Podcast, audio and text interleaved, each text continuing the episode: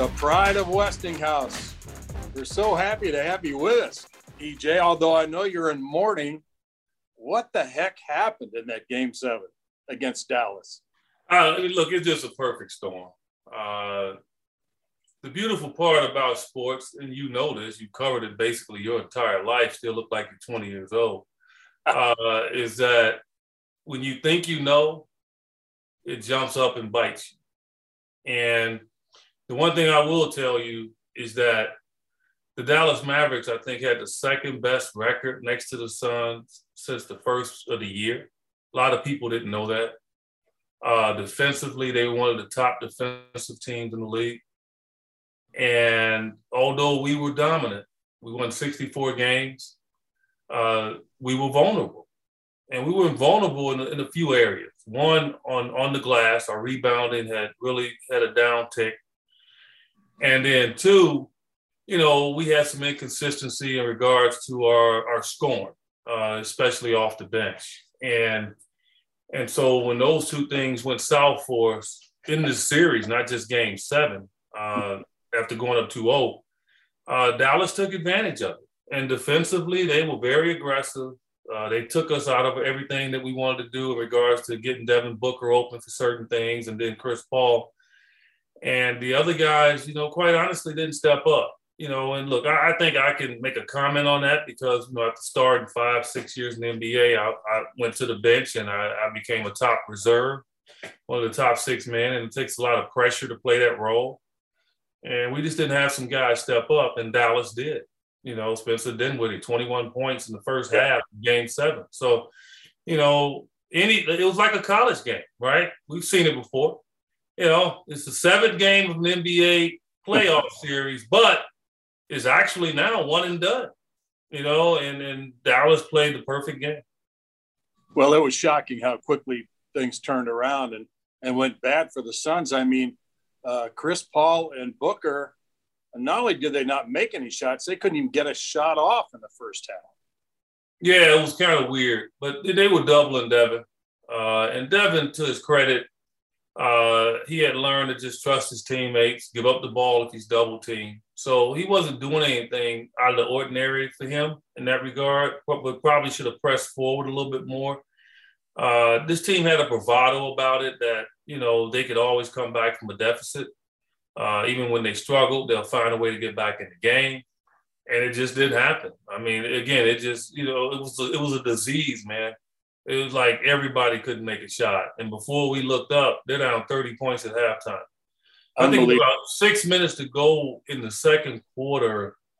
I think we were down ten or twelve with six minutes to go and they turned that 10 to 12 point lead into a 30 point lead at halftime. And by then it's over. I mean, it was just no way. You can come back from 20 down, uh, but it was just virtually impossible to be able to come back from 30. I wanted to ask you, I'm sure you were sitting down near the floor. Did uh, Chris Paul foul you? Because I think he fouled everybody else in the whole building. Yeah, well, again, they were attacking him uh, and he was compromised. And it's something that you know you you're, you're, taught not to talk about, and I still don't even know what was really bothering him physically, but I, obviously something was bothering him, uh, and you don't want to give any ammunition to the opponent. And so you know, but Chris Paul was a guy, man, that he would go three quarters and then take a shot. I mean, we won 64 games with him playing that way. But when we right. needed him to score, he's one of the best fourth quarter scorers in the game. And so it's no shock when he's not taking shots early in games. Uh, but they just got out of rhythm. That's all I can tell you. It, it, like if they played Dallas uh, ten more times, they'd beat them eight more times. You know, it just so happens that they Dallas got them at the right time, man. They won two straight games, and they were able to win the series. Well, Dallas got a rough ride in Game One of the Finals. Uh, who do you like among the four teams that are left? Uh, Dallas and Golden State, Miami and Boston. I think it's a crapshoot. I really do. And people might think I'm crazy based on what they saw uh, the Miami uh, first game against Boston and they won, and then last night with Golden State. But I just remind people, uh, the Suns were up 2-0. Right. Milwaukee was up 3-2 at home. You know, the beautiful part about a series is every game is its own entity. So just because somebody wins by a bunch in one game doesn't mean it's going to be duplicated. Heck, we beat Dallas by 30 in game five, and they beat us by almost 30 in game six. So it just doesn't matter. Uh, it's about rhythm. And last night, if you watched the Dallas game, they missed probably they had maybe about eight or nine open threes last night that they just missed. Yep. If they make those shots, they got a chance to be in the ball game and have a chance to win. That's how close it is to go the other way. And so I don't count on them missing those shots. I don't count on Luka Doncic having a subpar game. So they'll make adjustments and, and they'll be better. And, and I, I foresee this being a tough series. Uh, yeah, obviously you can look at Golden State and say they're the favorite because of their experience and the fact they got Steph Curry on that team. But I just wouldn't write off Dallas right now. I, they've been down this road before, uh, and it's not going to bother them. And then Miami and Boston. Look, Boston came in as one of the hottest teams in the league, best defensive team in the league, and they start the series without Marcus Smart and without Al Horford. Uh, both of those guys will probably be in the lineup tonight. I know Al Horford will. Uh, Marcus Smart's no way he's sitting out this game, so they'll be in the lineup tonight. And look, they had they had they were up 13 points, Dan, in the first half. I know they, they were. They were down by a bunch, and then they got back to within three. If they got Al Horford and Marcus Smart, I don't see you know uh, Miami really holding them off like they did. And so it's going to be a very good game. Jimmy Butler at 41. Uh, he's been playing fantastic. Uh, th- third time this playoff, he's had 40. But I'm not buying he's going to run, run that back. And I just think Boston has too much offensive firepower than Miami. And I can see Boston getting back in the series and ultimately winning. Tell us what else you're doing, Eddie, besides working for the Suns and uh, doing analysis on the radio. Well, I mean, I, well, you know, a lot of my family members call me in Jamaica. And they say I got so many jobs, and, and that's true. I mean, look, I've been working since I was 14 years old. That's, that's just it's ingrained in me. I love to work. I'm 63, uh, not getting tired at all, enjoying life. And I have a national radio show. Uh, it's called NBA Today on Sirius XM NBA Radio, uh, four to seven Eastern time, uh, five days a week uh, with Justin Termine. It's a very uh, combustible show if you haven't heard it, but it's all NBA uh, for three hours, uh, just all NBA. And so I'm doing that. And, and then obviously I'm busy with a lot of stuff where, you know, you got to give back to the community. And I've always felt that way. I have a nonprofit. Uh, it's called Helping Hands for Single Moms. And what we do is we send moms to college, pay for their education, take care of their kids, make sure that they're comfortable in their homes so they can be the hero. And we've sent hundreds of kids, uh, hundreds of, of, of, parent mothers to uh, college where they've gotten their degree and they're doing well in life. And so uh, I do a, a, major event once a year uh, surrounding that, but we do events all during the course of the year. And so my heart's in that. And then, you know, just lately, man, just, you know, being active on boards and, you know, and I never thought a kid from Chicago, Dan. Like I grew up in the inner city of Chicago, as you know, on the west side, and I dreamed a lot about what I wanted to do. And it's just a blessing for me and I pinch myself all the time that I've been able to meet people and do things uh, that I just never thought that I would be able to do as a young kid growing up in the neighborhood and just being on the being on major boards of tech companies and stuff like that, man. It's just it just lets me know, man, I did the right thing. And uh, chasing that education was definitely something that I was determined to do when I got my degree. And so I'm just loving it, man uh, you and I are in the same uh, boat in that regard. I've been a lucky guy too, and I'm getting ready to hang it up next week. Um, I know. I did want to ask you, as a guy who scored almost twenty thousand points in his NBA career, do you ever look at the numbers these guys are making 40 million, 45 million, and think, man, I was born about 35 years too soon? Yeah. I mean, I, you go through a period where you think about that. Uh, and then you say, you know what, I'm gonna stay in this game. I'm not gonna make what they make, but I'll make good money. And and that's just been my mindset. I, I don't walk around being upset or envious of these guys. Uh, we laid the table for them. I, the only thing I always ask of them is to just make sure that you understand the history of the game. You recognize the guys that laid the path for you to be able to make this kind of money that you make. Uh, and I hold them accountable without a doubt, whether it's on Twitter or whether it's on my radio show. Uh, and I just want them to understand that part of it. But Don't want anything from them. Good for you that you're getting paid like crazy. Uh, but yeah, I mean, I mean, you know, people do run numbers on me all the time based on what I what I did and how I played. I mean, I, I probably left about two hundred million on the table. I get mad at my mom all the time. It's her fault. I tell her it's her fault. Funny. Hey, well, I, you obviously you've had a terrific uh, career in the league and then beyond the league. Uh, but I know there are so many people out there that still look at you and say, that's the guy that made the shot that beat Michigan State when they were number one and undefeated with Matt. Yeah, I look, I it's one of the best iconic moments, uh, obviously, in my life to be able to do that, to leave something behind. And I like to think I did that at every stop that I've been at. Uh, and that's that that to me is impactful. Like, you know, attending Westinghouse High School, I would like to think I left a legacy there to where kids in the neighborhood wanted to go to Westinghouse and have success. And, you know, so kids after Mark Aguirre and Skip Dillard and Bernard Randolph and uh, Willie Johnson, Taylor Kennedy, uh, Tommy Smith, uh, all the guys I'm just running off that were teammates of mine in high school. Uh, that uh, you know, I just love Tyrone Wilson. Can't leave him out. Uh, and if I missed anybody, guys, I'm old. I can't remember everybody, but you know, look, Frank Lolino, Roy Condotti, uh, Frank passed away years ago. Roy Condotti is still a, a, very good mentor of mine. Bob Myers, all those people, Janice Gerke, uh, all those people, man, put put it on me to be able to leave something, and I did.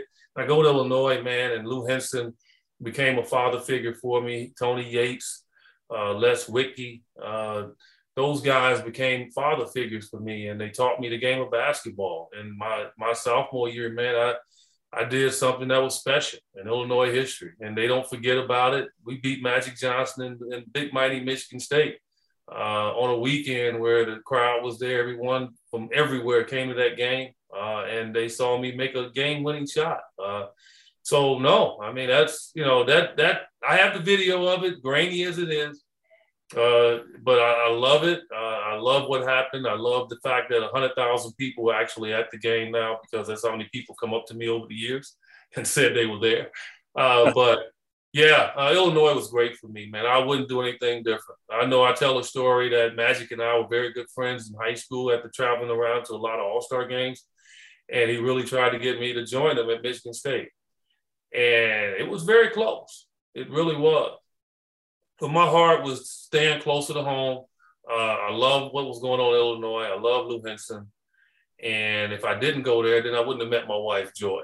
So, you know, even though I tell her I probably would have saw her in the stands if I had came back from Michigan State. But uh, everything worked out, man. I got my education. Illinois people have been great to me over the years. And so, yeah, everything's great. Yeah. But hold it, you're getting ready to hang it up, man. How many years is this now? Um, counting the years in Champaign would be yeah. just over 45 45 years. Yeah. Man and you still and you look like you're 50 man. That's amazing. I don't feel like i'm 50 especially today after uh, walking 18 holes in the rain at beverly yesterday. My that's knees are killing me at what did you shoot though? That's all i want to know.